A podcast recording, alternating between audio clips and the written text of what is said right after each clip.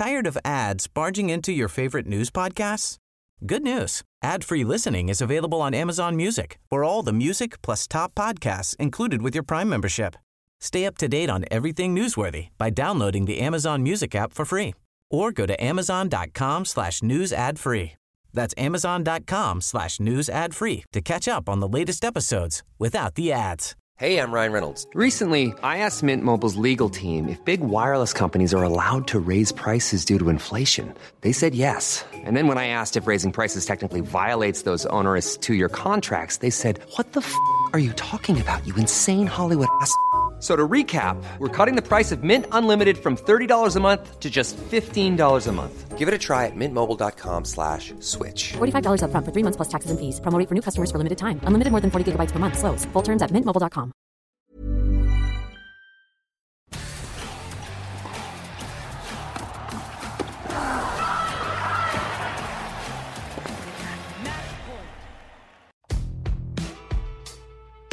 Eccoci qua, schiaffo al volo, 12ª puntata di questa seconda stagione, definiamola così. Io sono Simone Terno, sono le 17:50 di domenica 26 marzo, registriamo in un orario più normale. Insieme a me, come sempre, c'è Jacopo Lo Monaco. Ciao Jacopo.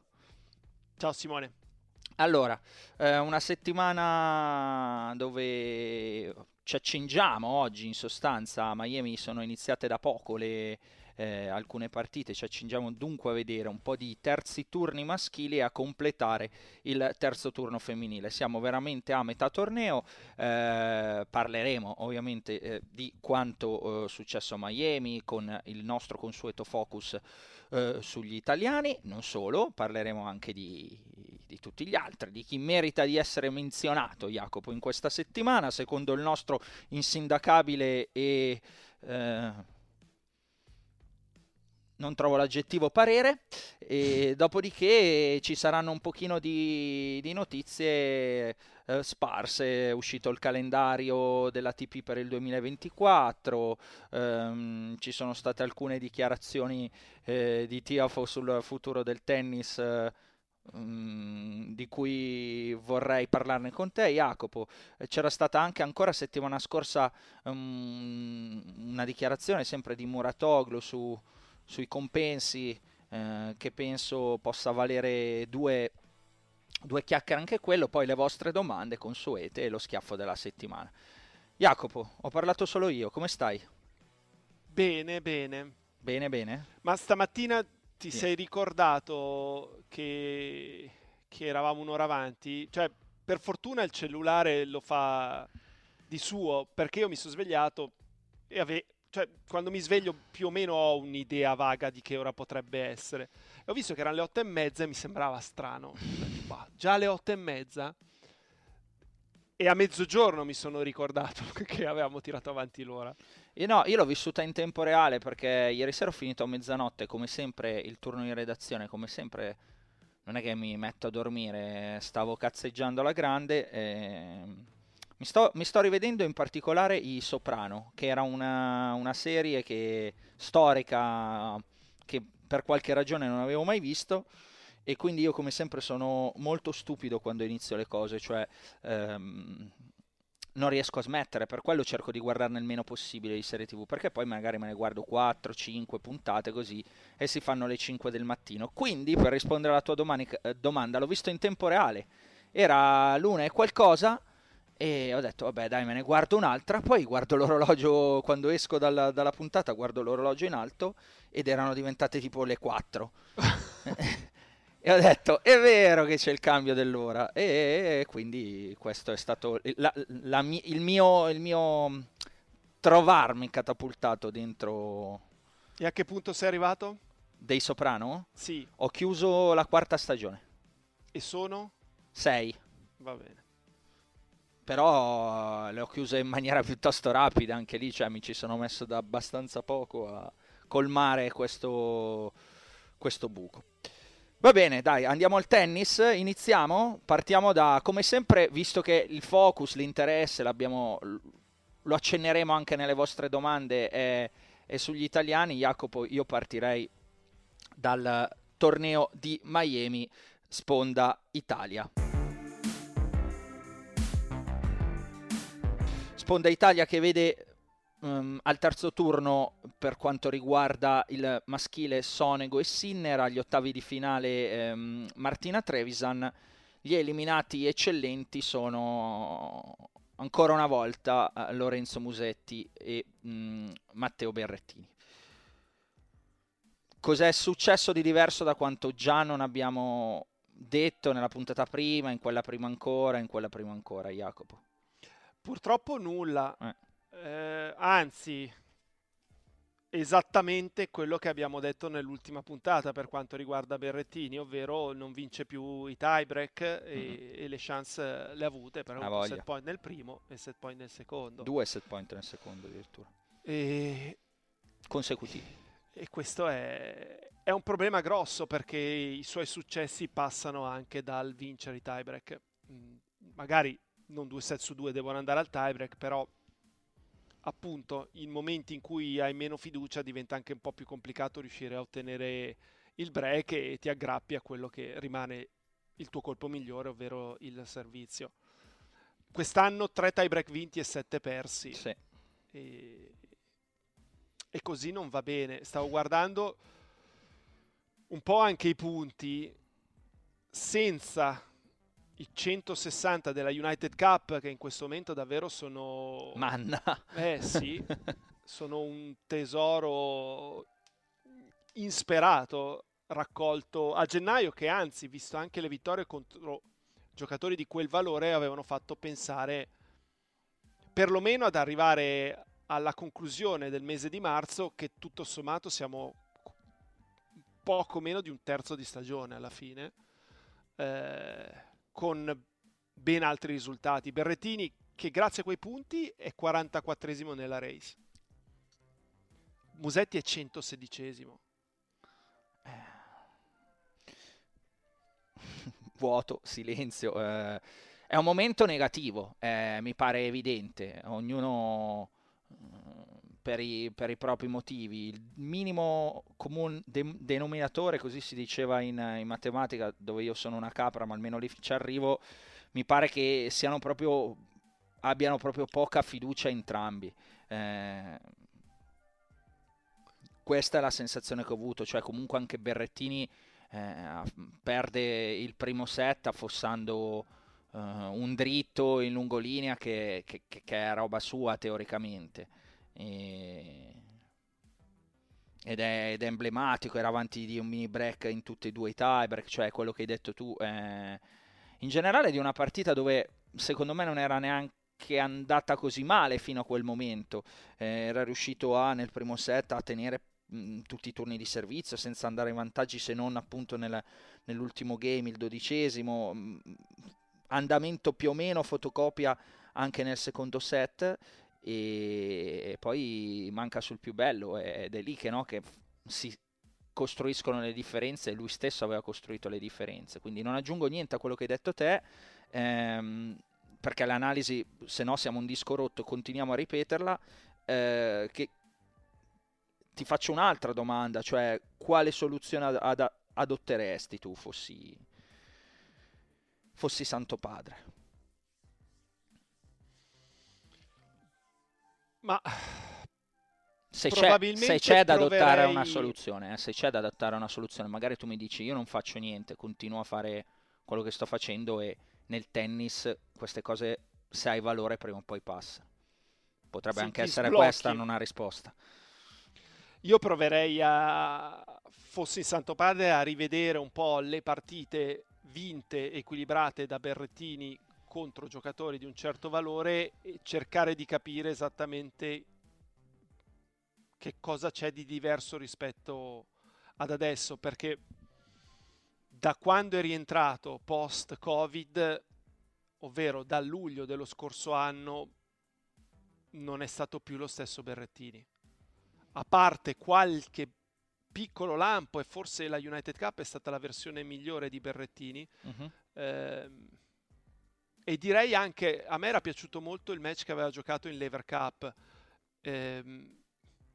che dal mio punto di vista è una partita in cui senti anche molta più pressione di un secondo turno di Miami, in un certo senso, perché con quelli che hai davanti, seduti esatto, vicino a te. E ci tieni a non fare la figura dello scemo e a portare quel punto alla tua squadra. Quindi sono 9 mesi. 9 mesi sono tanti. 9 mesi in cui hai giocato comunque sul cemento anche indoor, che forse non è la condizione di gioco migliore di Berrettini, che stando a quello che ha fatto negli ultimi 2 anni è l'erba. Però cosa è successo? Cioè, prima del Covid stava giocando alla grande, tanto che era il secondo favorito in vista di Wimbledon, e poi? Non lo so, sono quei meccanismi strani, no? E anche la difficoltà di questa disciplina che, ripeto, troppo spesso abbiamo dato per scontata, visto quanto era successo nella generazione prima. Ripeto sempre le stesse cose anche qua, però no, perché siamo stati abituati, credo, troppo bene da quelli prima, e dai per scontato che tu vinci sempre, siccome sei forte allora vinci, continuerai a farlo. Federer, Nadal e Djokovic sono un'anomalia, e lo stesso Murray, metticelo, sono un'anomalia, ma anche un'anomalia sono quelli dietro, perché per lungo tempo, ti ricordi, ai quarti comunque arrivavano Berdych, ai quarti arrivavano Ferrer, arrivavano questi qua, e c'erano sempre solo loro, e quindi secondo me sono stati un po' un'anomalia grossa, perché c'erano i fortissimissimi e poi c'erano quelli forti che arrivavano comunque sempre loro, il che dimostra che secondo me erano forti. Adesso c'è molto più ricambio, perché probabilmente non sono così forti, come abbiamo già sostenuto più e più volte.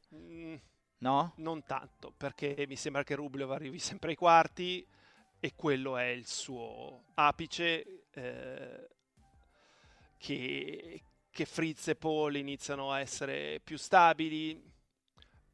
Berrettini sta giocando peggio, perché col dritto non fa male come faceva prima, e quando inizi a non fare male come prima diventa poi un problema, perché diventa anche più facile prima o poi all'interno dello scambio trovargli il rovescio e quindi passare in vantaggio nello scambio.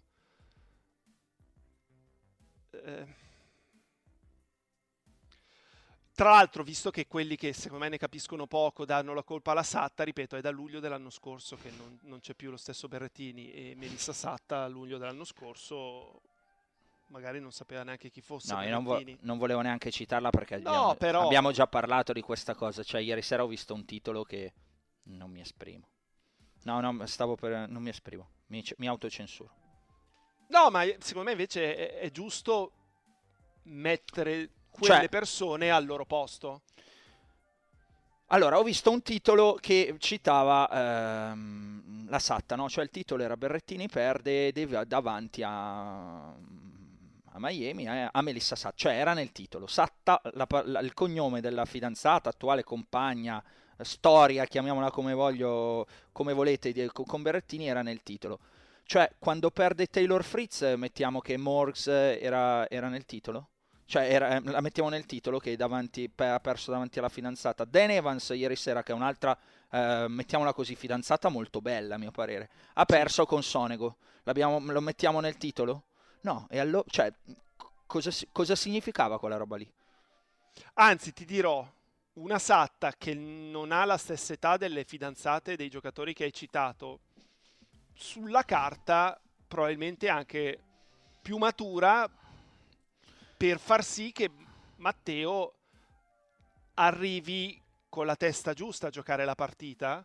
Magari una fidanzata più giovane stressa la sera prima, dai, no, non stiamo in camera, room service, usciamo, e una cosa tira l'altra e fai le 2 di notte. No, ma no, ripeto, non volevo neanche entrare, l'hai citata tu e mi è uscito qua sulla lingua, cioè io capisco, perché poi è un meccanismo veramente becero, cioè da un lato facciamo quelli no, non si dovrebbe, no, e poi viene fuori un titolo così. Se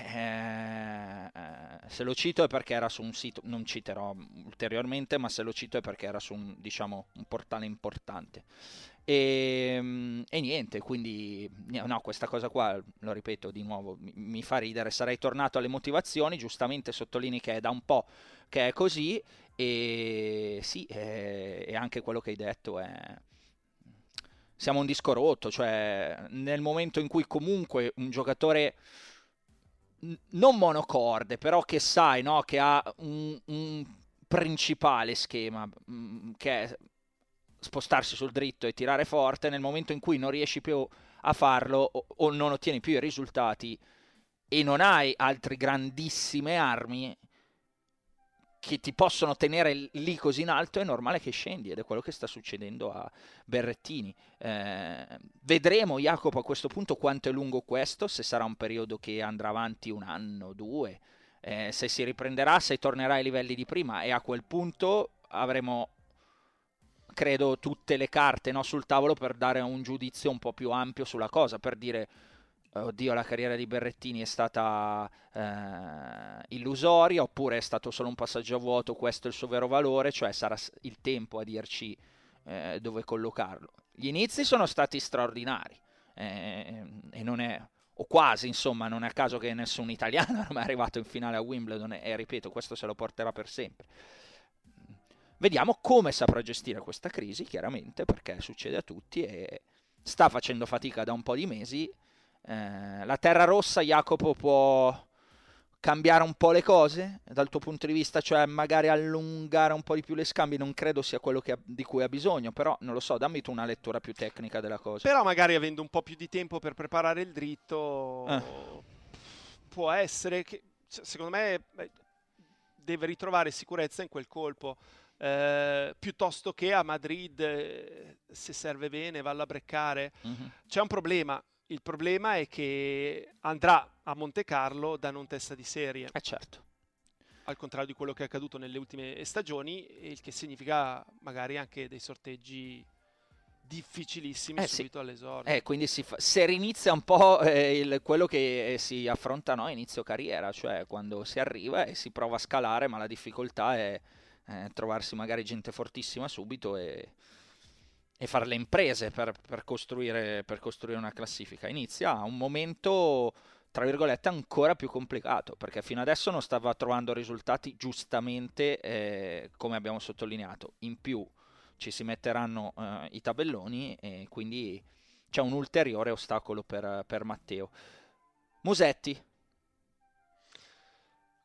Beh, allora, va anche detto che se Berrettini partiva favorito con McDonald, era dato più o meno tra l'1,40 e l'1,45, non si può fare lo stesso discorso di Musetti, perché in quel caso era Lechka favorito con quella quota. Quindi non si può parlare di sorpresa, anche se era Musetti la testa di serie, certo, e non Lechka. E al di là delle quote, che hanno sempre un valore, quello che si è visto in questa stagione faceva pensare che sarebbe stato sì una sorpresa se Musetti avesse vinto, e dal mio punto di vista, per Musetti riuscire a ritrovarsi è più complicato, perché il suo tennis è più difficile, perché devi mettere insieme un puzzle molto più complesso. Quello di Berrettini sono quei pezzettoni grossi che fai quando sei piccolo, non so, a 4-5 anni, che però effettivamente quando hai 4-5 anni non è facile, per un papà è in un attimo, no? Bella l'immagine. E Musetti invece c'ha quelli da 1000 o da 2000, tutti dello stesso colore. Sì, dello stesso colore, o tonalità di nero, sì, grigio. Sì, il cielo stellato, hai capito, quelle cose lì. Tipo quello della Torre Eiffel che avevo provato a fare a Stintino, cos'era, 2 anni fa, ed è rimasto là finché l'ho riposto nella scatola e rimarrà là impolverato. Comunque, quindi è complicato, anche perché Musetti ha provato in un certo senso una scorciatoia in questo avvio di stagione, che è stato andare a giocare tornei nei quali era testa di serie numero 2, testa di serie numero 3, in Sud America, sulla terra, e ne è uscito ulteriormente sfiduciato. Adesso avrà degli altri tornei in cui probabilmente sarà la 1, in questo momento non ci sono ancora le wild card di Marrakesh, però è lui la 1. E speriamo che in quella settimana possa perlomeno arrivare in semifinale, in modo che poi a Monte Carlo abbia un po' più di fiducia, perché vale lo stesso discorso di Berrettini, non sarà testa di serie e quindi può anche capitare un sorteggio estremamente difficile da non testa di serie. Se fossi Tartarini, stessa domanda che ti ho fatto prima per Berrettini, cosa... Se di là e fargli vedere le partite che aveva vinto a Musetti? Anche in quel caso, cioè, secondo me vedere come vincevi, per esempio, andiamoci a rivedere Amburgo. Cosa facevi ad Amburgo e cosa non fai adesso? Mi ricordo anche la scorsa estate aveva giocato un challenger in Italia, forse era in Romagna o in Emilia, adesso vado a guardare, e aveva vinto tutte partite tirate, o la maggior parte erano state tirate, però si vedeva che era un giocatore che anche quando magari andava sotto di un set ti dava la sensazione di essere in controllo di quello che accadeva in campo, e provare a ritrovare quella fiducia in se stesso. Va bene, abbiamo già parlato tanto e abbiamo chiacchierato ulteriori 20 minuti su Lorenzo Musetti e Matteo Berrettini. Andiamo alle note invece più... Era Forlì il torneo, era dopo Roland Garros. Aveva vinto 4 partite su 5 al quinto e una era un set pari e si era ritirato al terzo e si era ritirato Serundolo. Yes. Dicevo, abbiamo toccato gli argomenti Musetti-Berrettini ancora una volta. Andiamo sulle note invece positive. Jannik Sinner giocherà questa notte, quindi sentirete il podcast a risultato già acquisito, ma noi ancora il risultato non l'abbiamo visto, e invece domani è Lorenzo Sonego, quindi per lui una bella vittoria. Partirei da Sonego, no? Con Evans. L'hai vista la partita, Jacopo? Io ieri ho fatto il Super Saturday per Eurosport, come se fossimo in uno slam, per il sito chiaramente, come se fossimo in uno slam, me le sono seguite tutte una dietro l'altra. E Sonego mi dà sempre la sensazione che quando, cioè, o lo batti subito che magari lo vedi che non ce n'è, ma se lui ha la sensazione che può vincere, cioè che ha quella sensazione positiva, entra a battaglia, è veramente uno che ti si attacca alle caviglie e non ti molla mai più. Sì, è sicuramente un giocatore che lotta, che corre, che si gioca a tutti i punti, che ha dei limiti e a sua volta sta affrontando un giocatore che è in crisi. Però aveva battuto Draper. Sì. Quando ha battuto Draper? Non aveva battuto Draper. No, aveva perso da Draper la scorsa settimana a Indian Wells. Mi sono fumato la statistica. Sì, ha perso 6-4, 6-2. Pardon. Quindi non è... Tra l'altro di solito quel punteggio lì è come vince Evans, ovvero perde il primo e a poco con il suo gioco che tende a mandarti un po' fuori ritmo, fuori palla, ti asfissia. E invece il fatto che sia accaduto il contrario è un aspetto positivo della partita di Sonego, che sicuramente Evans lo conosce, però non do troppo valore a questa vittoria, ma sono curioso di vederlo adesso con Tiafoe, che ha battuto in Coppa Davis, perché è una partita che gioca fino in fondo, non dico che alla pari perché non è così, però è una partita che può vincere, per Tiafoe, ecco, una testa di serie numero 12 contro cui ci giochi. Beh, mi dai una notizia, insomma, rimanere in fiducia così su Tiafoe che gioca in casa. Cioè, la vedi... Non mi aspettavo che mi dicessi questa cosa, Jacopo, onestamente. Ma secondo me Tiafoe è uno con cui giochi sempre. Poi magari perdi, ma non è uno che entri in campo e sei spacciato. E quindi questo a sostegno... Già rischiato al primo turno, era il suo primo turno, era sotto 7 break con Watanuki.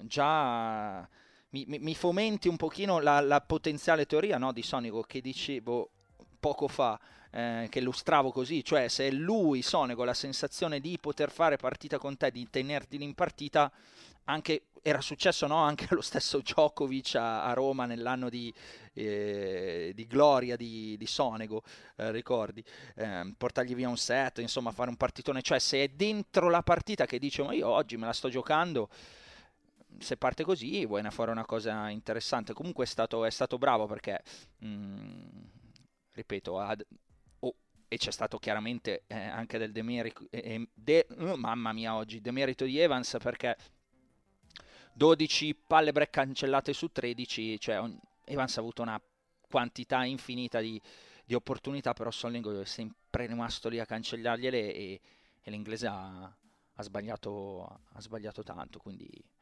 non pensavo, per come si era messa all'inizio, ecco, che riuscisse ad uscirne, invece ne è uscito e anche bene. Sinner mi sembra abbia amministrato il suo match d'esordio e sì, guardando il tabellone sinceramente lo aspettiamo lì di nuovo Alcaraz-Biz. È più difficile il percorso dal mio punto di vista di Alcaraz rispetto a quello di Sinner, anche perché viene dalla vittoria. Dimitrov non mi aspetto che possa dare troppo fastidio a Sinner, a meno che con il back gli tolga un po' di sicurezza all'inizio, ma potrebbe essere di nuovo una partita da un break nel primo, un break nel secondo, un 7-6-6-3, qualcosa del genere. In generale non hai null'altro da aggiungere su Jannik al suo primo turno, che a me no, non ha impressionato particolarmente, però evidentemente è come dici tu, cioè amministra. È difficile che Sinner nei primi turni faccia una partita eccezionale, sembra quasi, oggi c'è bisogno della terza, gioco con la terza, sì, perché sì, mi devo sprecare e mettere la quarta che poi magari consumo troppa benzina. Oh, questa è una caratteristica dei grandi, cioè chi è in grado di fare questo e non sprecare energie e vincere dandoti la sensazione di sì, beh, però, e poi però vince sempre. Per dire, ricordavo tantissimo Djokovic, no? Farlo in tantissimi slam l'abbiamo visto fare così, quindi se così fosse è certamente una caratteristica della grandezza di Sinner. Va bene, parte alta allora del tabellone che ha visto Jacopo più o meno tutti i grandi favoriti andare avanti. Resta in difficoltà Zverev, che ha preso 6-0, 6-4 da Taro Daniel. In difficoltà anche Bautista Agut, insomma è entrato probabilmente nella parabola un pochino discendente della sua carriera, poi tutti gli altri grossi nomi sono passati. È nella parte bassa che abbiamo visto qualcosa di diverso, perché Urkac ha dovuto sudare 32 camicie contro il povero Kokkinakis, che ha perso un'altra maratonissima da 3 ore e mezza, è uscito Shelton, va bene, con Mannarino, è uscito Cioric, è uscito Norri, è uscito De Minor, di Berrettini abbiamo già citato, è uscito Nishioka, è uscito Evans, è uscito Musetti. Tante teste di serie hanno abbandonato, qui sotto mi sembra tutto ben apparecchiato ancora di più, a maggior ragione per Daniil Medvedev. Sì, tra l'altro le condizioni sicuramente gli piacciono di più. Allora, se dovessi dire cos'è più probabile, la semi di Sinner, la semi di Alcaraz, la finale di Medvedev, forse la spunta di cortomuso Medvedev in finale, ma proprio di pochissimo, forse ci vuole il fotofinish su Sinner semifinalista. Va bene.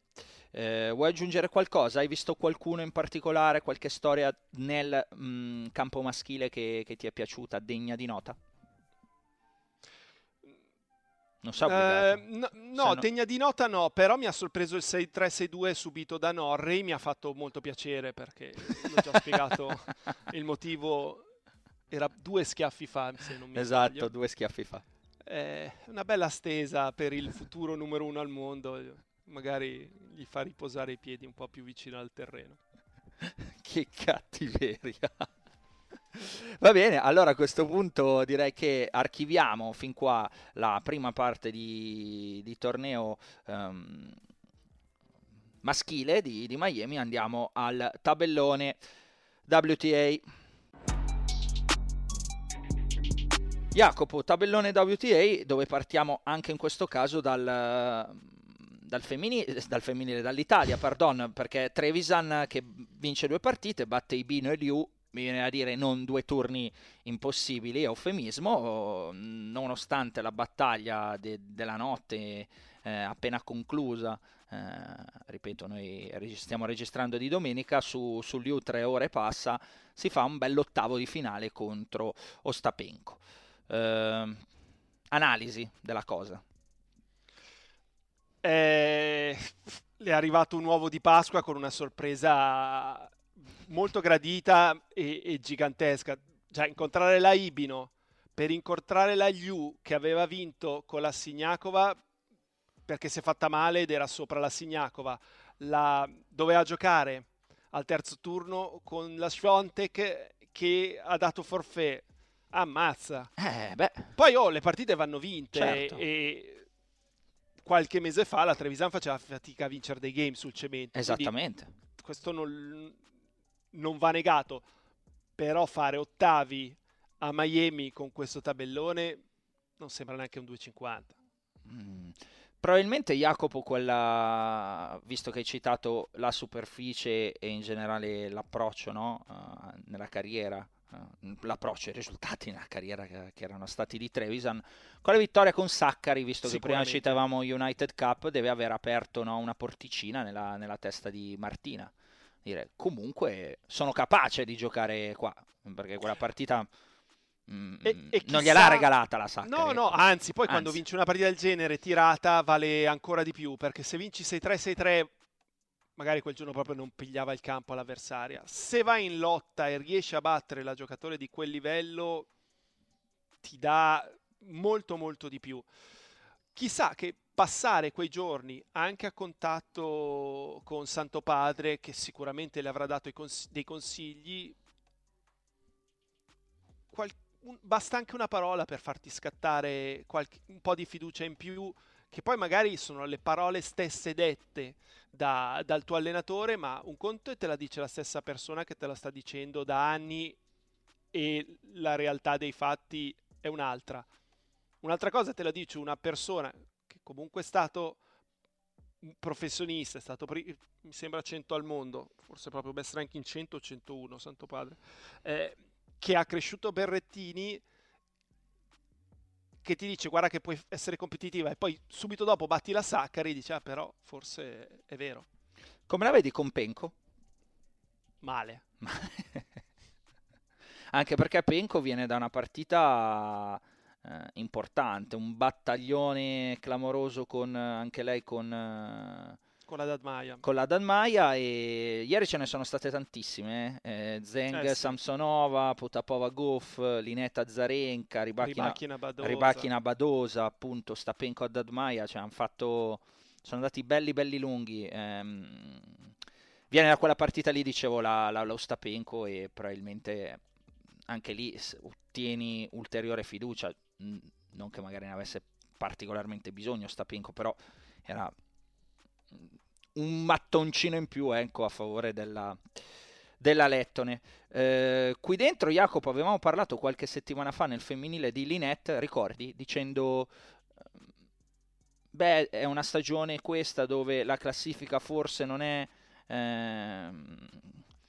quella reale, cioè non è che non è quella reale, deve dimostrare di valere davvero quella classifica lì a cui è arrivata.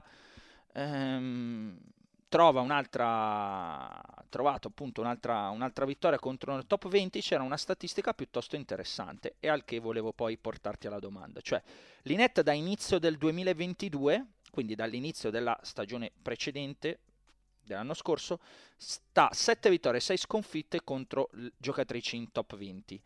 Se restringiamo la statistica a quest'anno, il 2023 sta addirittura 4-2. Prima, quindi fino a dicembre del 2021, era 3-30, 3 vinte, 30 perse contro le top 20.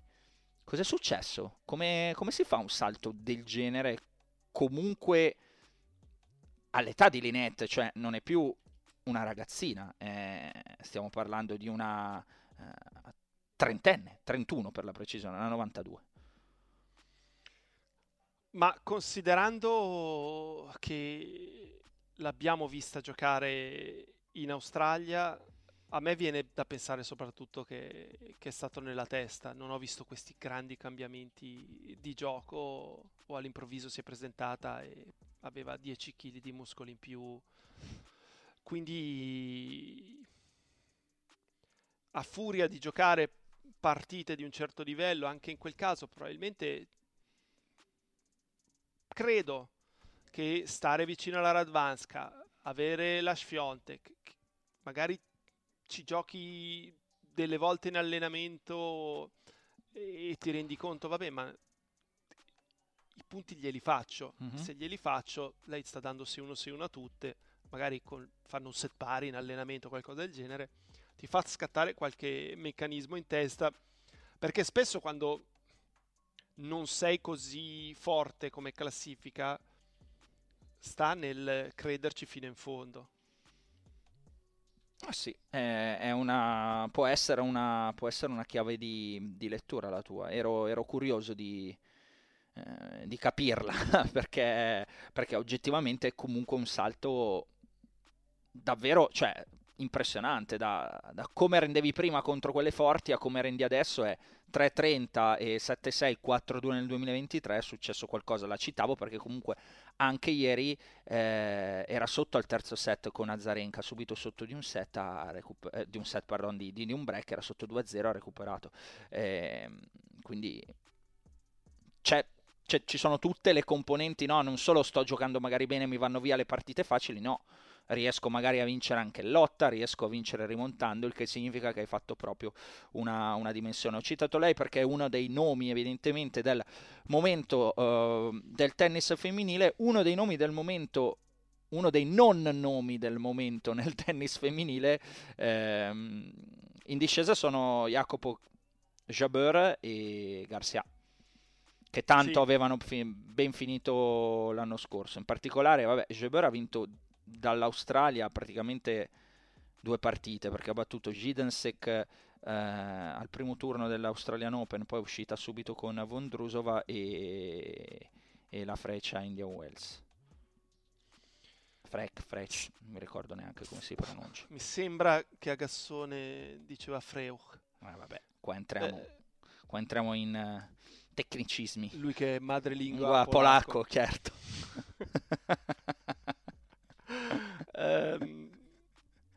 Beh, la Jabeur c'è l'attenuante dei problemi fisici, quindi vediamo adesso cosa succede su terra. La Garcia sembra di rivedere quello che è successo diversi anni fa a seguito di quel periodo eccezionale, anche in quel caso arrivato più o meno a fine stagione, poi non c'è stato il riuscire a confermare quel tipo di risultati ed era riandata indietro. C'è da dire che la Kirstea le dà fastidio, non è la prima volta in cui perde con la rumena, che comunque sta giocando molto bene, a proposito, lei, perché aveva fatto anche un bel cammino a Indian Wells. Probabilmente la sua dimensione non è quella di essere, se non la principale favorita di questi tornei, di essere una di quelle che stanno in seconda fila. È tutto qua. Rimane che fa un tennis difficile e quando magari le cose non stanno andando benissimo non fa mai mezzo passo indietro e dice oggi non riesco a rispondere in controbalzo, rispondiamo un po' più da lontano. Cioè, ha un gioco che non è semplice.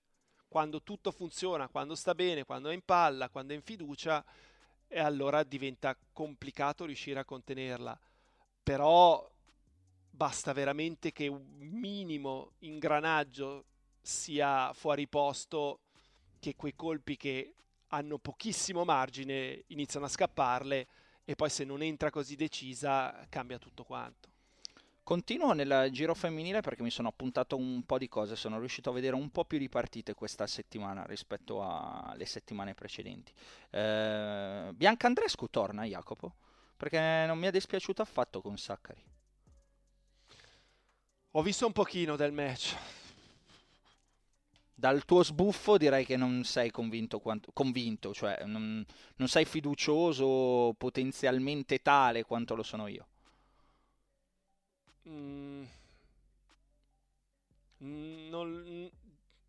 Per torna cosa intendi? Torna a battere giocatrici importanti e andare avanti nei tornei. Va bene che il suo è stato più un exploit che una costanza. Però ho sempre avuto la sensazione che fosse una giocatrice potenzialmente molto forte, che è stata bloccata spesso da problemi fisici più che dal resto. Torna è questo, cioè mettiamo a posto i problemi fisici definitivamente e facciamo vedere al mondo che c'è un livello potenzialmente molto buono per stare in alto nel tennis. È questo il mio torna. Se credi che possa fare questo Andreescu, no.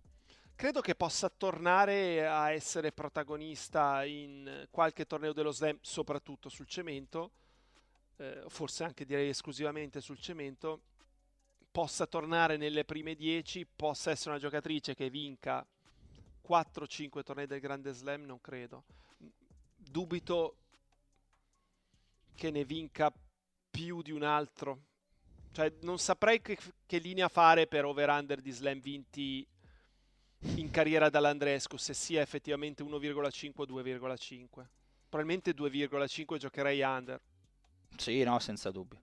Anche perché parlando del fisico... Su quello senza dubbio. È un fisico che... Avrebbe bisogno di essere allenato un pochino. Bene. No, troppo possente. Te lo chiedevo perché non mi dispiace, guardando l'ottica del suo tabellone, no? Alla Kenin, poi eventualmente avrebbe Alexandrova o Bencic, dove non partirebbe con la Bencic favorita, però forse non sarebbe una partita impossibile. E poi Kvitova, Vekic, Freko, Graceva. No, forse l'ostacolo più duro per la semi è proprio la Bencic. Eventualmente la Bencic, che ha dato 6-0, 6-1 alla Fernandez. E quindi, vabbè, vedremo cosa farà Andreescu. Io ti ho fatto un sacco di domande sul femminile. Vuoi aggiungere qualcosa tu? Ma ho letto una dichiarazione della Goff stamattina, non so se poi, immagino l'abbia rilasciata ieri, che non mi ha convinto, ovvero Goff che ha perso dalla Potapova e la sua riflessione era: devo giocare un tennis più offensivo, mi sto affidando troppo alle mie gambe, alla mia difesa, ma so di poter giocare un tennis più offensivo. Attenzione, perché io sono un pochino più scettico che possa essere così offensiva dalla parte del dritto e quindi rischia di fare confusione, perché quando poi vuoi cambiare tuo modo di giocare e non dovesse ottenere risultati, poi che fai? Non è così automatico tornare a fare quello che facevi prima. E l'abbiamo visto in tanti casi questo che stai dicendo tu, Jacopo, quindi... Soprattutto adesso in vista della terra, che non credo sia il momento giusto per fare un ragionamento del genere. Certo. Il momento dell'anno, ecco, magari dopo la terra, prima di Wimbledon. E mi viene in mente quanto possa essere stata condizionata da ma la Goff è solo una questione di tempo, sai, quelle cose stupide che vengono dette ogni volta che una giocatrice o un giocatore perde una finale di uno slam, ne giocherai tante altre, è solo questione di tempo, come a Murray, alla 72esima finale australiano Open, ma la vincerai però. Figurati se non la vinci, è ancora lì a aspettare. Vabbè, poverino, lì ha trovato Djokovic che era a casa sua, secondo me una l'avrebbe vinta, se no su Murray ci poteva stare, dai, il ragionamento. Sulla Goff sicuramente di meno. Pensavo che la dichiarazione della Goff, Jacopo, mi dai un assist, fosse quella del far diventare il tennis una corrida, visto che si è allineata a quanto detto da Frances Tiafoe, no? Sì. La intraletto, la citiamo per chi non l'ha letta. La intraletto, l'hai letta o non l'hai letta? Tiafoe diceva che i fan dovrebbe essere consentito, insomma, al pubblico di muoversi sugli spalti, di parlare, di fare come in NBA, perché dice: "Imagine going to a basketball game and not saying anything". Posso scatenarmi, Jacopo? non è il basketball game. Cioè, che paragone è? Immagina andare a una partita di basket e non dire niente. Che c'entra? No, tra l'altro la Goff... Che vuol dire? Non so se la Goff o la Pegula, perché anche la Pegula ha avuto qualcosa da dire. Parlavano della musica, lei aveva giocato un'esibizione in cui mettevano la musica e quindi mi sembra di capire che vorrebbero la musica durante la partita. E secondo me è difficile, anche perché o sono cose che tu fai sin da bambino e quindi diventano normali, la normalità è quella, ma non puoi pensare che a 25 anni, 22 anni ti cambiano le carte in tavola. No, ma stai anche cercando di dare una risposta seria a questa cosa. Io volevo una becerata di cioè volevo stroncare totalmente Tiafo dicendo senti, cioè, ma cosa diavolo stai dicendo? Ci manca solo gente che, cioè, US Open già è una corrida così, se poi li liberiamo anche definitivamente, voglio dire, diventa il wrestling. Io trovo che sia molto fastidioso avere nella tua visione periferica delle persone che si muovono, ma certo. Faccio l'esempio, stamattina giocavo a padel ed ero in un centro in cui c'erano tre campi molto vicini l'uno all'altro, c'era giusto un piccolo corridoio che separava un campo dall'altro, quindi succedeva che la palla del campo di fianco a volte rimbalzava nel corridoio, non entrava nel campo, e io la vedevo con la coda dell'occhio e mi dava fastidio perché per un secondo avevo la sensazione che stava arrivando dal mio lato. Addirittura era il pallone era bianco, vedevo il piccione che volava e vedevo l'ombra. Quindi faccio fatica a pensare che per un giocatore vedere mentre sta colpendo, però alza leggermente lo sguardo, ci sono delle persone dietro al tuo avversario che si muovono. No, sai cosa? L'ho citato nel momento sbagliato. Adesso che ci penso, me lo sarei dovuto tenere come schiaffo questo. Questo schiaffo lo davo a Tiafo, cioè sono proprio... Poi chiaramente è una dichiarazione, no? Cioè tirata fuori sicuramente dalla conferenza stampa. Agli americani piace fare casino, cioè non c'è niente... ce l'hanno probabilmente nel DNA e quindi va bene così. Speriamo che nessuno li prenda sul serio, ecco, da questo punto di vista. Altre notizie della settimana, Jacopo. In realtà questa è una dichiarazione di settimana scorsa. E l'ha fatta Muratoglu. Gli chiedevano riguardo alla parità salariale, no? Tra ATP e WTA, il solito eterno discorso su portiamo la parità, che negli slam c'è, in alcuni tornei c'è, in altri no, e la differenza è anche piuttosto netta, soprattutto appunto quando si parla di tornei minori. È un argomento in cui avevamo citato, no? Un po' anche citando, scusate il gioco di parole, Shapovalov e la fidanzata, in quella lettera che aveva fatto al Players Tribune, lo stesso Shapovalov. Muratoglu dice: penso che sia giusto che gli uomini e le donne siano pagati uguali, però la gente deve capire che ci sono due entità, una è l'ATP e l'altra la WTA. L'ATP, dice lui, fa un certo ammontare di denari e la WTA ne fa un altro. L'ammontare che fa l'ATP è molto, molto, molto, tre volte, much, dice, bigger than the amount che l'ammontare di denaro prodotto dalla WTA. A volte, dice, i diritti televisivi sono 10 volte superiori quelli pagati per gli uomini rispetto a quelli delle donne, e se anche la WTA volesse pagare di più le donne, non potrebbe pagarle come fa l'ATP, semplicemente perché non se lo può permettere. Quindi lui fa una considerazione: o si uniscono e si fondono ATP e WTA in un'unica entità, e allora a quel punto ci può stare che il salario sia identico, oppure è semplicemente qualcosa di impossibile per lui che accada, perché è una questione puramente economica. La mia domanda su questo, anzi, prima dimmi cosa ne pensi. Allora, io non sono d'accordo sul principio, ovvero l'ATP e la VTA debbono essere pagati la stessa cifra. Ah, okay. E non sono d'accordo, ma non perché i maschi debbano essere pagati più delle femmine, ma per me possono essere pagate più le femmine dei maschi. Se il loro prodotto è superiore, perché devono essere pagati come i maschi? Certo. Tutto qua. Per quale motivo in questo momento l'ATP dovrebbe avere come socio la WTA? Cioè gli farebbe un favore, soprattutto se fosse alla pari. È come se io volessi aprire un centro benessere, io ci metto il 30% e l'altro azionista ce ne mette il 70%. Però facciamo 50 e 50. Bravo, grazie. Furbo?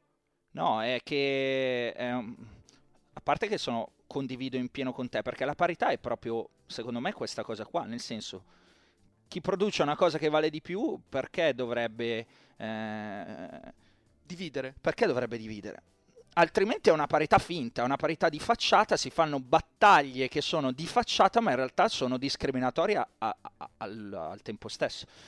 Stavo sorridendo, Jacopo, perché a questo argomento non so quanto sia opportuno. Vabbè, dai, la dico uguale. Avevo letto un'intervista, sorrido di nuovo, l'intervista era di un'attrice di film per adulti, che spiegava la differenza tra quanto vengono pagate le attrici di film per adulti, sì, e un attore di film per adulti. Non penso allo stesso modo. L'attrice è pagata giustamente molto molto di più dell'attore.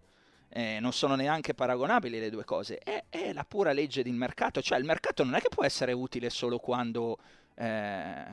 santificato, pardon, solo quando fa piacere.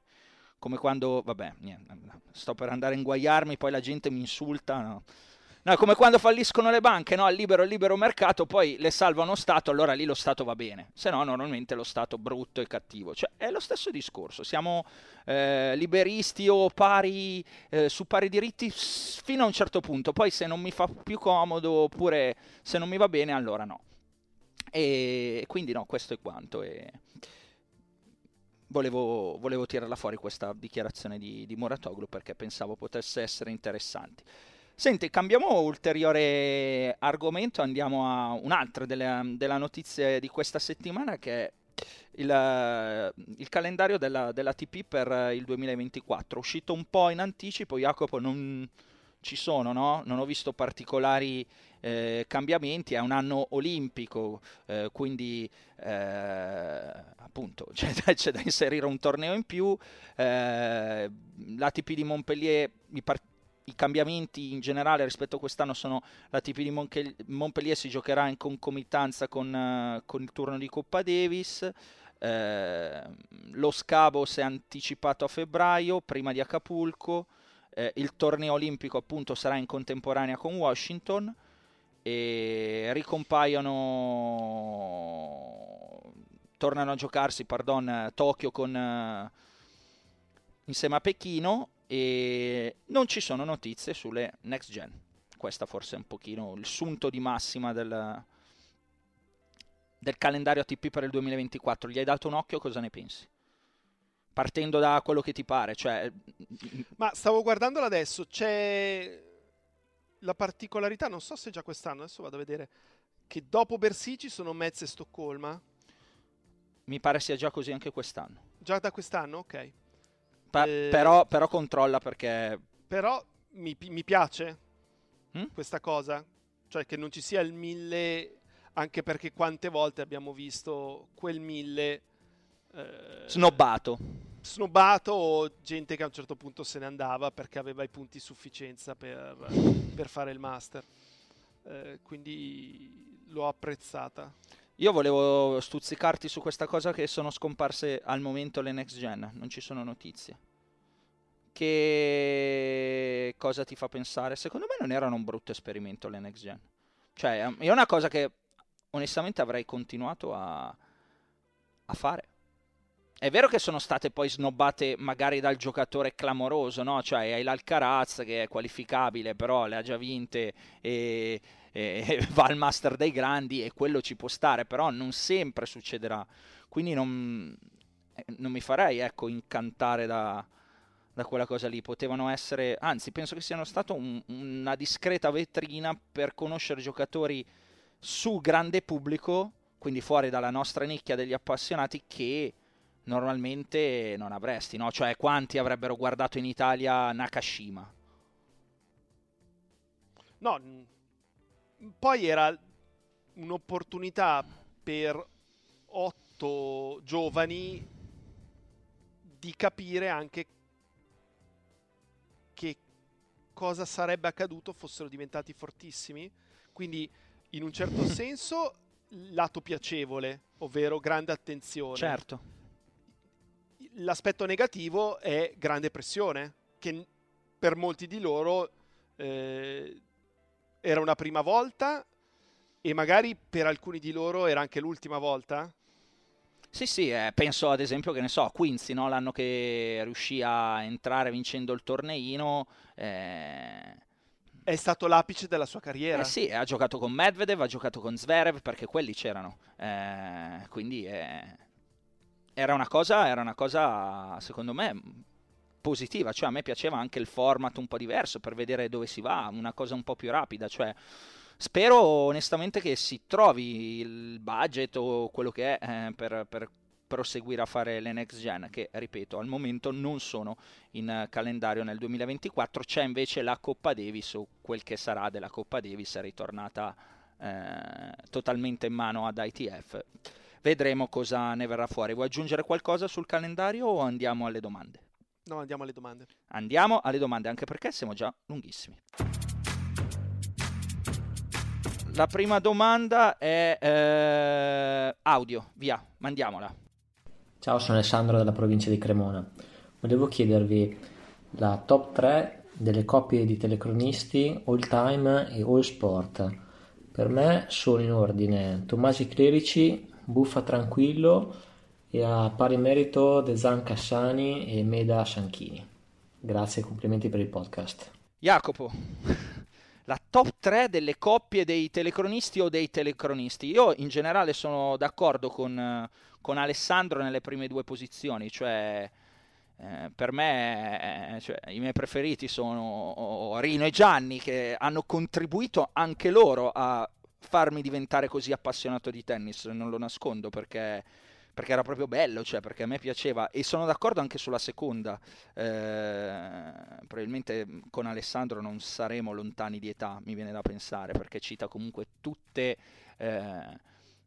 i colleghi piuttosto recenti, quindi Tranquillo Buffa è stato un trauma quando comunque l'avvocato non è stato più vicino a Tranquillo, perché erano una cosa veramente speciale. Terzo per me non è una coppia, ma sono due. Calcisticamente io sono cresciuto con Sandro Piccinini e le sue sciabolate, quindi per me, anzi c'era la pagina Sciottini con Piccinini su Twitter che mi faceva impazzire, e il periodo in cui facevo un po' più di partite di Champions League facevamo sempre il Picci Leaks.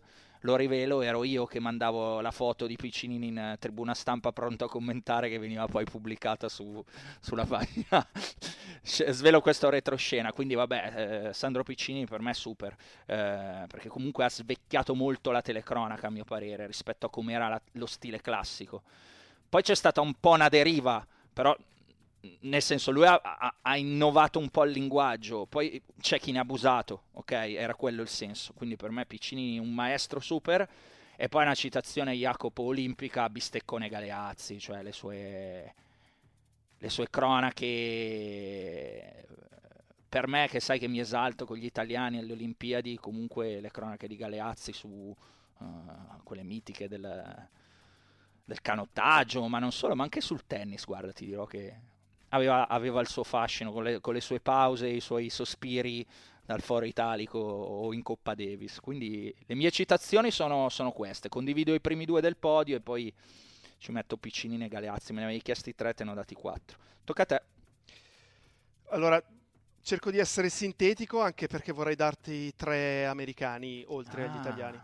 Okay, vai, allora, vai. Terzo posto Italia e per Caressa pre-mondiali 2006.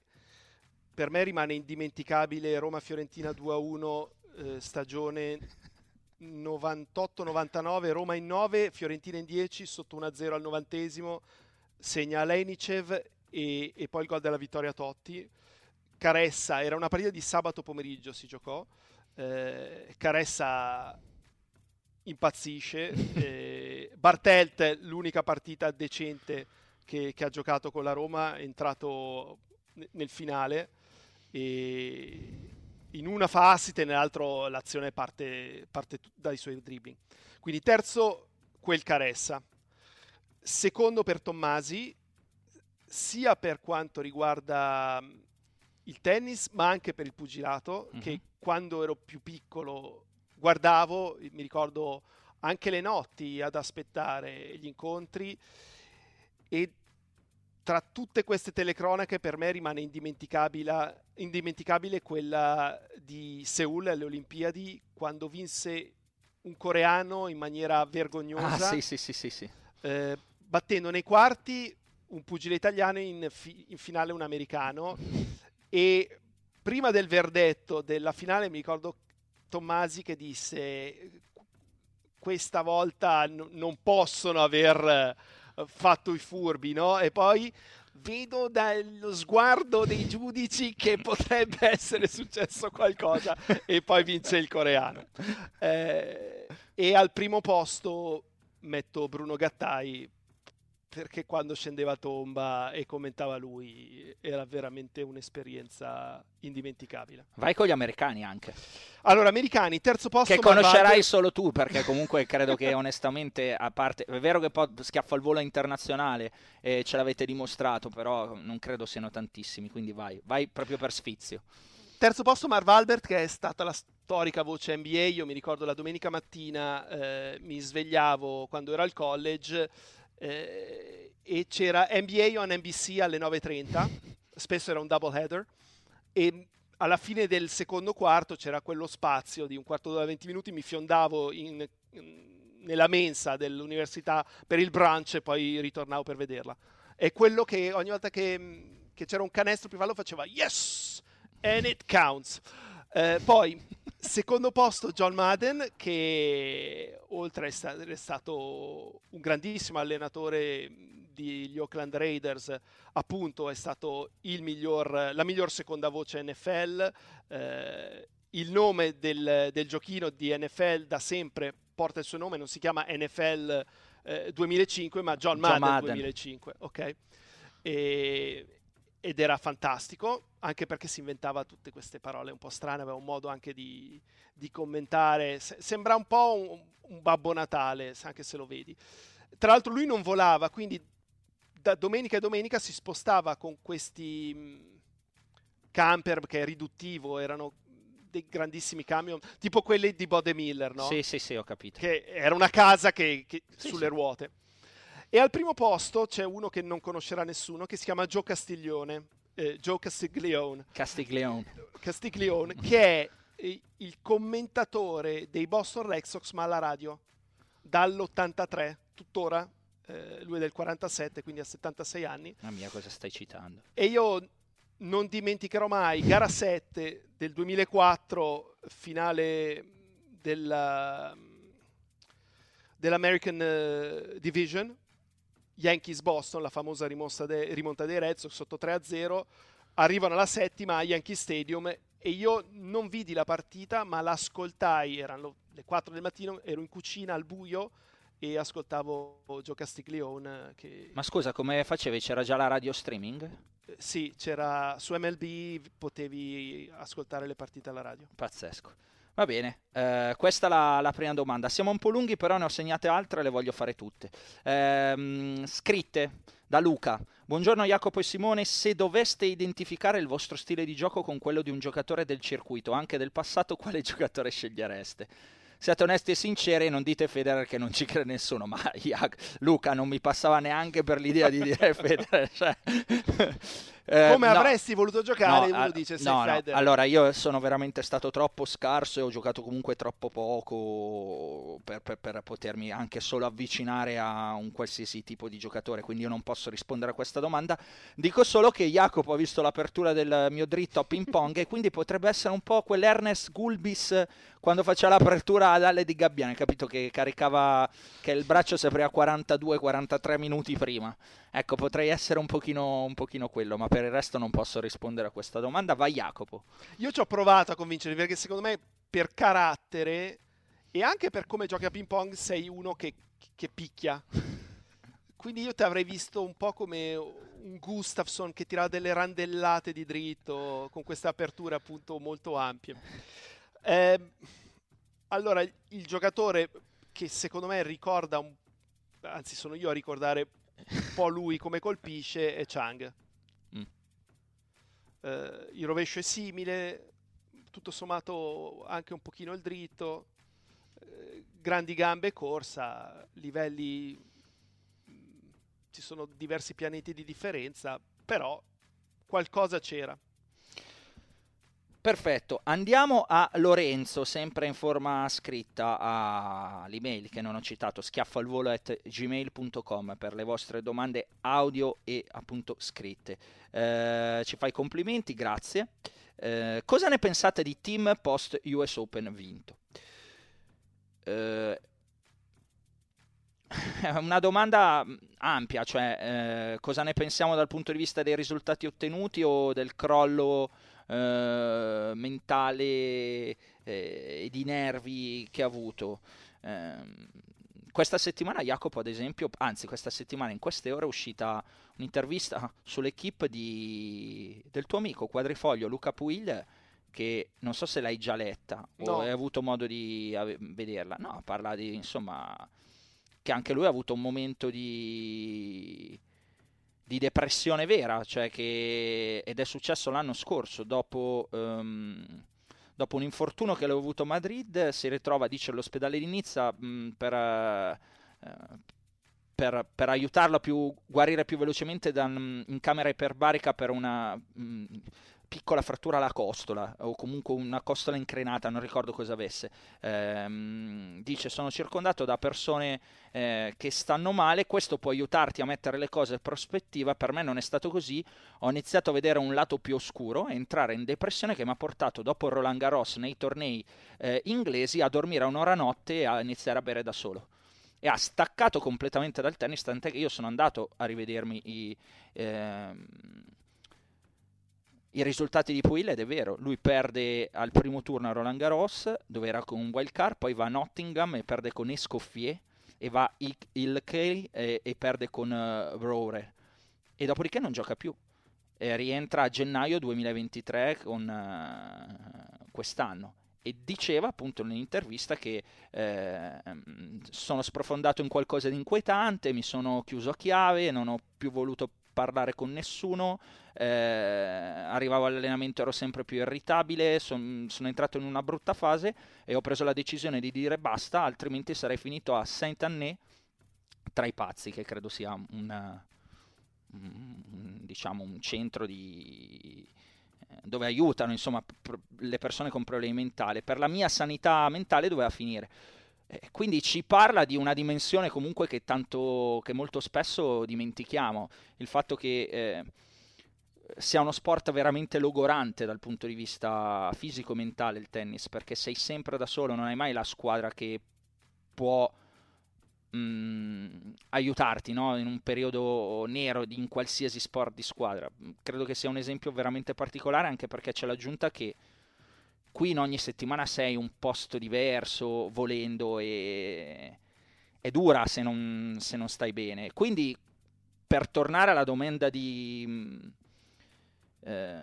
Lorenzo su team, evidentemente team non credo che abbia passato qualcosa del genere come quanto sta dicendo Puil, però anche lui ha più o meno fatto intuire quello, cioè ha deciso di staccare, ha avuto un problema importante dal punto di vista di quelle che possono essere le motivazioni o qualsiasi altra cosa legato alla testa, oltre che al fisico.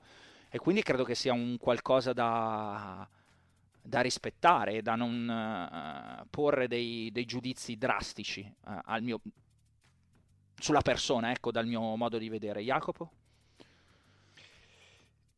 Io ho parlato tanto, perdonami. Credo che l'aver vinto New York a 27 anni, quindi dopo questo lunghissimo inseguimento, tra l'altro ha vinto uno slam che forse non pensava di vincere, cioè nella sua testa e in quella della maggior parte degli appassionati era Roland Garros. Se ci avessero chiesto a inizio carriera di team o anche un pochino più avanti, vincerà uno slam, indovina quale sarà, tutti avrebbero detto Roland Garros, la prima opzione era Parigi. Quindi il fatto che sia arrivato un po' in là nella carriera a questo successo è stato veramente il coronamento di un sogno e di un inseguimento durato a lunghissimo, e Tim ti dà proprio l'idea di uno che si è sacrificato e ha fatto tutto il possibile per arrivare dove è arrivato. Non gli è venuto nulla facile e non è che per grazia ricevuta è diventato un campione. Si vede che è un tennis che si è costruito un pezzettino alla volta. Se andiamo anche a vedere come giocava il primissimo team rispetto a quello che ha vinto New York, sono due giocatori molto diversi. Mm-hmm. In generale invece sull'aspetto... Se aggiungiamo appunto il fatto che dopo aver ottenuto quel risultato che già ti porta un pochino a dire ok, adesso prendiamocela per qualche tempo un po' più con calma, senza magari massacrarsi, ci aggiungi l'infortunio al polso che è sempre un problema davvero difficile da gestire e non è immediato il recupero, si capisce come mai stia facendo così tanta fatica. E va bene, e questa è la risposta su Tim. C'è un ultimo punto che è per Giovanni da Karlsruhe, che ringrazio per i complimenti sul libro. Non sto a leggerla tutta perché mi sembra un po' di fare... No, non la cito questa, dai, se no devo fare veramente explicit content. Come disse... Allora, cito il momento, ve la dovete ricordare. Come disse Mr. Wolf in Pulp Fiction, a un certo punto. Non è ancora arrivato il momento. E non continuo la frase, ok? Però avete capito. Grazie Giovanni per i complimenti, e mi fa piacere quello che scrivi, l'ho letto, e giusto un'unica cosa, si sta riavvicinando al tennis, dice siete bravi e competenti, questo anche per te Jacopo ovviamente, visto che c'era la parte sul libro di Djokovic. Dice alla fine mi piacerebbe che si parlasse degli italiani sempre almeno 5 minuti in ogni podcast. Giovanni, già l'abbiamo fatto anche oggi, lo stiamo facendo, è chiaro che teniamo d'occhio. Guarda, ti aggiungo una cosa in più a proposito degli italiani, che abbiamo parlato di Berrettini, Musetti, Sonego e Sinner. Giannessi ha vinto oggi un challenger. Ci sono 6. L'Italia ha vinto 6 challenger in questo 2023 con 5 tennisti diversi. Brancaccio, Arnaldi, Gigante, Zeppieri, Anomena, Tenerife, Scherburg, Rovereto e Zadar. Quindi comunque c'è un movimento lì dietro che tutto sommato sta continuando a funzionare. Magari qualcuno come appunto Giannessi non è più di primo pelo, però ancora c'è tutta un'Italia che lotta anche dietro, e quindi guarda, ti aggiungo anche questa cosa, visto che sei o chiedevi particolare attenzione sugli italiani. Jacopo, siamo lunghissimi, schiaffo della settimana. Benissimo. Allora, io lo schiaffo glielo do a Frances Tiafoe, ma non per il motivo che, senti, che ma stavi dando tu. Sono già 2 volte, l'avevi già dato in passato a Tiafoe uno schiaffo, forse quella cosa di Sinner, come si era comportato, non mi ricordo. Ma era la prima stagione? Sì, va bene. Almeno uno schiaffo a stagione. Va bene, va bene. No, perché a proposito di dichiarazioni che mi innervosiscono... Batte Watanuki e dice è stata una partita brutale, le ho provate tutte e stavo provando frustrazione perché non funzionava niente, non l'avevo mai visto giocare e lui stava giocando da Dio e non avevo chance. Ha giocato un match eccezionale, bisogna dargli rispetto quando è giusto dare rispetto al tuo avversario. Ora, chi ha vinto la partita? Cioè, a me sembra una presa per il culo, perché se tu mi dici hai giocato da Dio, hai fatto la partita della tua vita, ma hai perso, mi stai prendendo per il sedere. Ma no, ma dai, ma ci vedi, sì, ma tu ci vedi sempre il marcio, non sono d'accordo. A me girerebbero se il mio avversario che mi ha battuto. Ma te, perché ti girano sempre. Perché significa, pensa se non avessi giocato bene come sarebbe finita. Ma tu la leggi così, invece magari leggo semplicemente che riconosce nell'avversario del valore, cioè che l'ha fatto sudare, che l'ha fatto faticare, quindi vuole dirglielo. Secondo me è proprio la lettura. Tu hai la lettura nervosa, Jacopo, cioè c'hai sempre qualcuno da dover combattere. La tua è una guerra costante. È vero.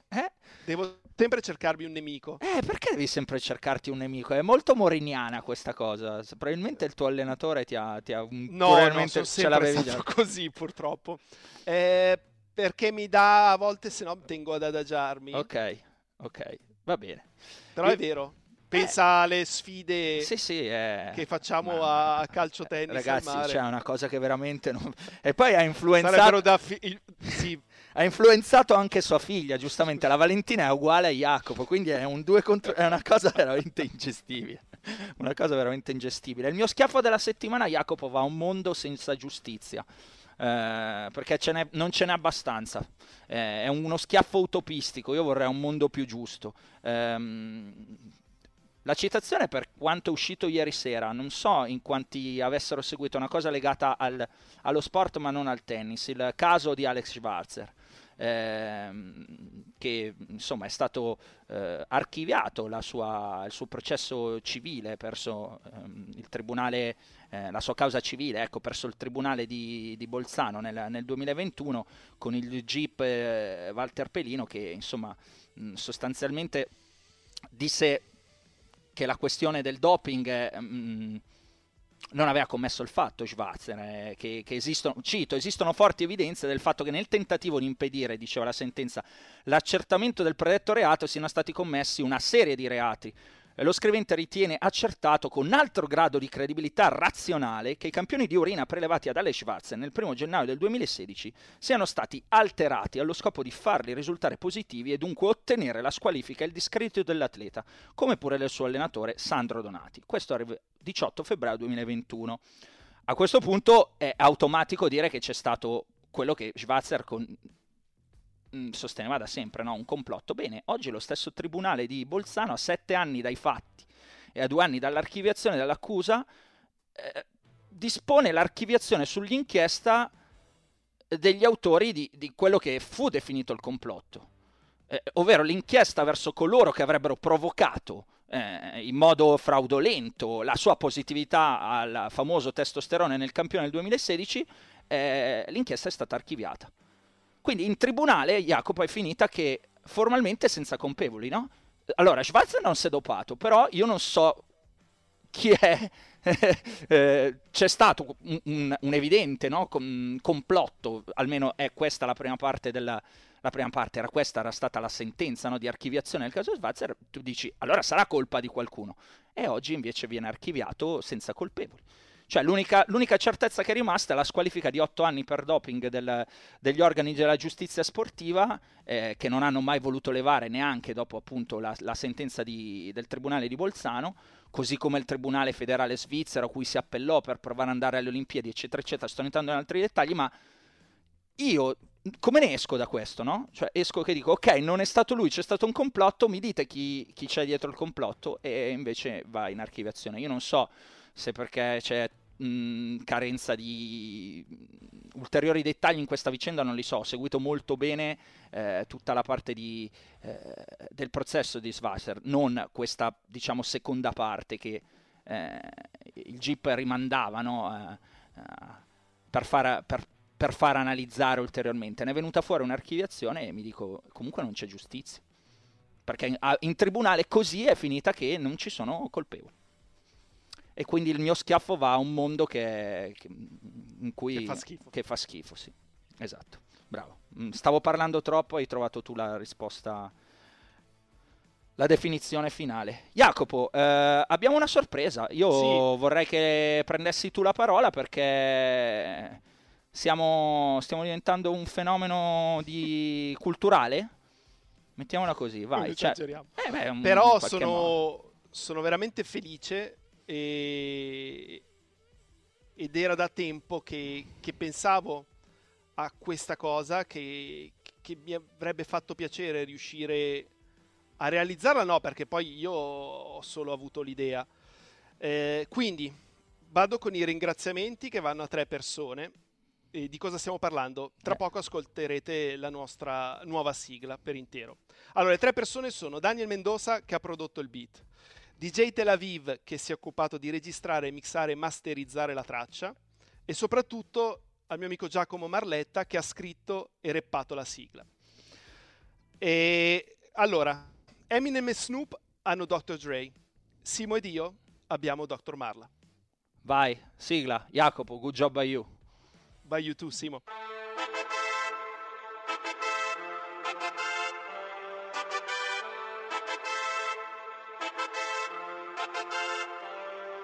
Un altro appuntamento, un altro schiaffo al volo, ha vinto sul cemento, eppure un terraiolo. Un altro tabellone, un nuovo campione, ha ribaltato il match, era sul cornicione. E Kyrgios manterrà la parola data, che giocherà a Parigi per la sua fidanzata, che non c'è mai stata e vuole visitarla. E Sinner la volé, quanto può migliorarla? Io lo devo ascoltare perché senza sto male, e soffro come Tsitsipas su quella diagonale. Ho un dubbio esistenziale se tornerà mai team, eppure va davanti come Cressy. Un altro puntatone con Jacopo e Simone, conoscenza e passione messa a disposizione. Non c'è niente di eterno, ma Rafa sembra tonico. Vi diamo il benvenuto, Principato lo Monaco.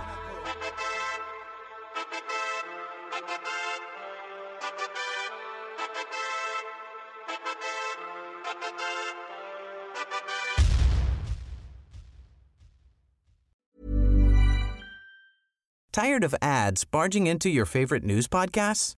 Good news. Ad-free listening is available on Amazon Music for all the music plus top podcasts included with your Prime membership. Stay up to date on everything newsworthy by downloading the Amazon Music app for free or go to amazon.com/news-ad-free. That's amazon.com/news-ad-free to catch up on the latest episodes without the ads.